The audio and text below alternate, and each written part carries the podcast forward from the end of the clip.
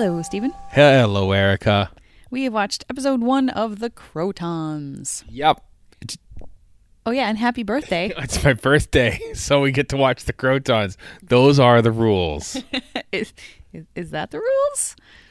yeah. Uh, you know, like for instance, on your birthday, we'll watch whatever episodes we have next on Lazy Doctor Who then.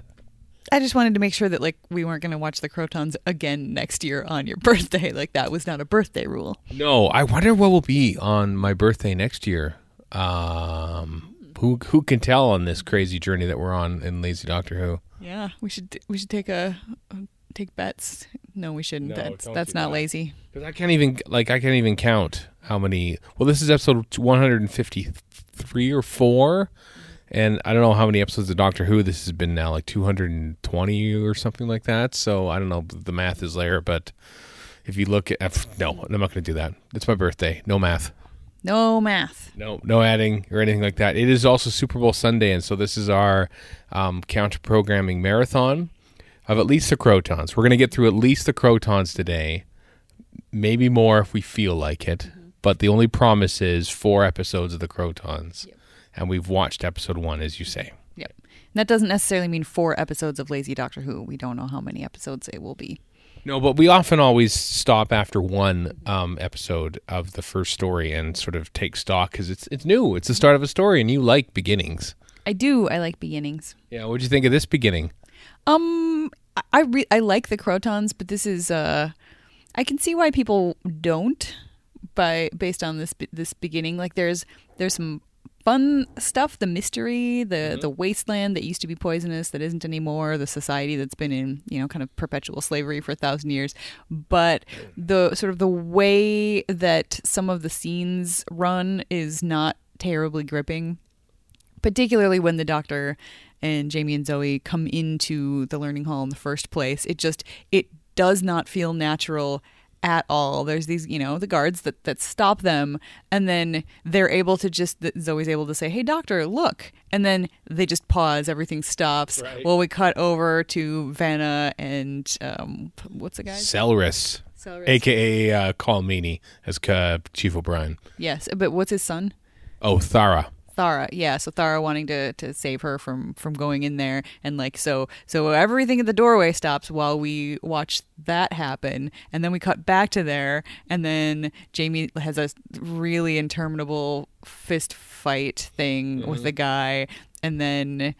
then we cut back like it's just back and forth and it just it doesn't flow it does not feel like it's the way anything would actually happen. The doctor then is able to just wander forward and start talking, and and yeah, it doesn't uh, it doesn't feel the the smoothest or the tightest, but I appreciate the the ideas behind it.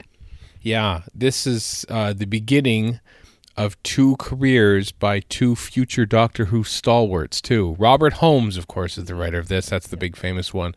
Um, he, he submitted a story idea. I can't remember if it was this story idea or it was a different one, like three years prior to this.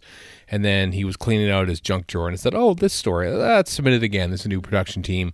Um, it got him another meeting basically with the Doctor Who production team. They thought, you know what, sure, uh, let's do this thing.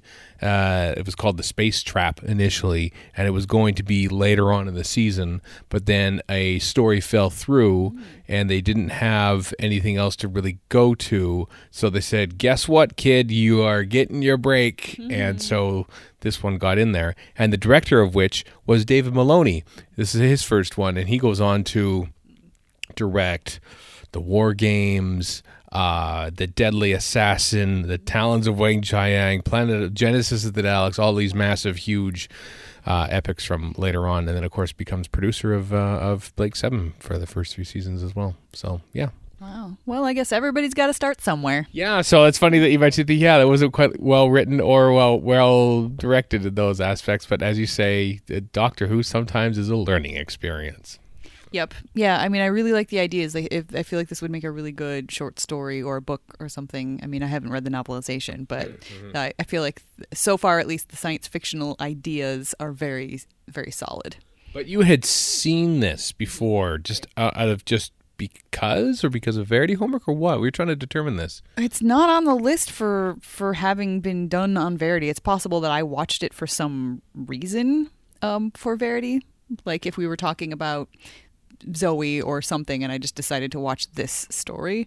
Um, but I feel like I've seen it a couple of times, so I think maybe I just randomly watched this one. So yeah, this is this is definitely a story that I am um, moderately familiar with. It's weird.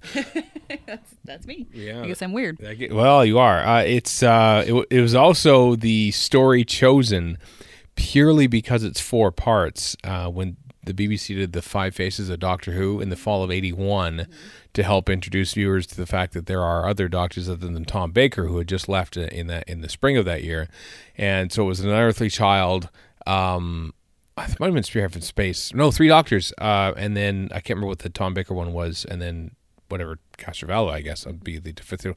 And this one was chosen as the representative story for the Troughton era because no other four part story existed. So here you go. You get the Krotons. So So I suppose it's very special to uh, a good number of people in the UK because it's it was their perhaps their introduction to the Second Doctor. It was, yeah. That's quite fascinating when you think about it. Sometimes, some every story is somebody's first story when it comes to Doctor Who. You know, Yep, and I mean this definitely so far has some good Second Doctor moments. Like I love the the umbrella and then the umbrella getting uh, what does he call them vandals or something Yeah. after the umbrella is disintegrated and.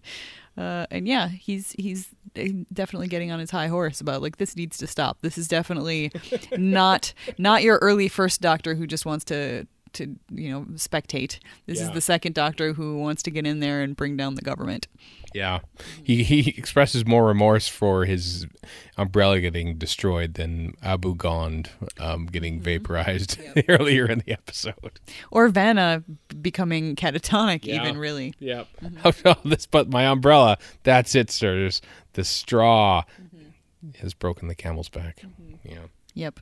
But yeah, I also like the um uh just in terms of sort of storytelling and directing. It is neat that we it's still the the Krotons are a mystery. Nobody's seen them for thousands of years. All we have seen is this little monitor on a pole that kind of rolls around and it has an X on it, and then it has the doctor's face, and we don't know why. And is that a Kroton? We don't know. They have very impressive deep voices, so that's exciting. Yes. Oh, God, leave the hall. That's what they say. That is exactly what they say.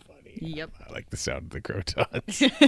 yep. It's it's you know a big booming, impressive, sort of scary sounding voice. That, that's the kind of thing that I think would keep people in uh, in line. Maybe. well, it, it spooks out the uh, the guys smashing the machines with the hammers, and boy, they smash some machines there. That's pretty uh, pretty impressive. Before all of a sudden, they go, "Oh God, leave the learning hall," and they all like, "Oh, the god, the Krotons are speaking." Well, none of them have probably heard it before No. because it's only the the caretaker of the learning hall who who knows that there is a voice sometimes, and it doesn't look like he was supposed to even tell them that.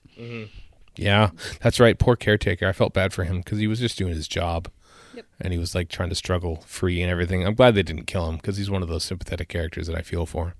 Yep. Yeah, and I mean that was good of, of what's his face to be like, no, no, no, don't hurt him. Just Mm. tie him up, gag him, Yeah. while we vandalize this room. Smash the machines, become the the luddites of this ancient culture.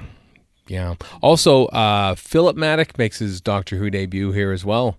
Who is in three stories? He's an awesome actor, and he is he's actually already in the uh, second Doctor Who in the Daleks movie. He was in that, but he's in this, and of course he plays famously Morbius later on, and of course he's in the War Games later on this season too. Yeah, that's the one I know him from. Yeah. While he's here as well. Uh, and I want you to appreciate, uh, well, it's gone now, but the 35 millimeter film master, which proved to be very useful when vid firing this episode. It looks and sounds spectacular. It did look really good. I I guess I'll have to compare when we watch episode two to see if I notice a difference or not. There might be, but yeah. Any uh, anything else about uh, Krotons Part One? I know it's uh, it's worthy of a lot of discussion, so I don't want to curtail it here. Uh, Zoe has a new outfit on. She does, It's very plasticky looking. yeah, like PVC kind of based, typical 1960. I think we're in the 1969 now. Actually, now that I think about it, yeah, Yeah, very short skirt. Very. 60s. Yep. it she, she's cute. Like it looks good on her, Mm-hmm. but it doesn't look very practical, which to me is kind of anti Zoe. That's true. She gets less and less practical in her outfits as as the time goes along. She she embraces the freedom of being impractical, basically, in her journey in Doctor Who. Mm, I don't buy that. No, no, I don't either. Um, is that it then? Is that it? Are we? uh Yeah, I think so. I'm I'm ready for episode two. Yay! Episode two of the Krotons, and possibly episode three if if uh, we're compelled to do so. Maybe we'll just watch all three of them in one fell swoop. Who knows? We have the power to do whatever we wish because we also have the freedom of impracticality. and it's also my birthday. So if I say we're watching all three, we're watching all three. yeah, maybe eat some cake too. We have cake still. Really good cake from our friend Annette, who was on the show when we uh, talked about the 10th planet. And she baked this chocolate, chocolate, chocolate cake with a little chocolate TARDIS on it and a little chocolate Lego Man and chocolate Daleks and stuff. There's a lot of chocolate on there. Uh, I almost had a diabetic episode yesterday by having all that chocolate, but the TARDIS is gone because I ate my half of the TARDIS, and so it's that's where the most chocolate and sugar is in. So I think I can I can survive more cake today without going into a similar coma. Yeah, the TARDIS had the most because it's- bigger on the inside. That's why. That joke was also made yesterday when we were eating eating the cake. yeah, mm-hmm. and it will never stop being made because it's right and proper. True. Okay. All right, let's continue. Hope you hope you're all watching along with the Krotons instead of uh, watching the Super Bowl along with us, uh, folks uh, at home, either on your DVD or on BritBox or wherever you have this this thing. Uh, so yeah, on with the Krotons. Goodbye. Goodbye.